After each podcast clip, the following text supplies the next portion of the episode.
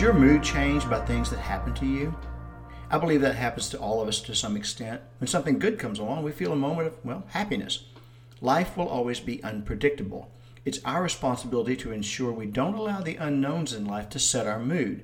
If we do, our emotions are going to feel like a roller coaster, up one minute, down the other. Our Creator gave us free will over one thing, one thing alone, our attitude. Let's keep our attitude focused on your one true north. The unknown events of our lives will keep coming, but our attitude about how we adapt and handle them doesn't have to change, and that is something to consider.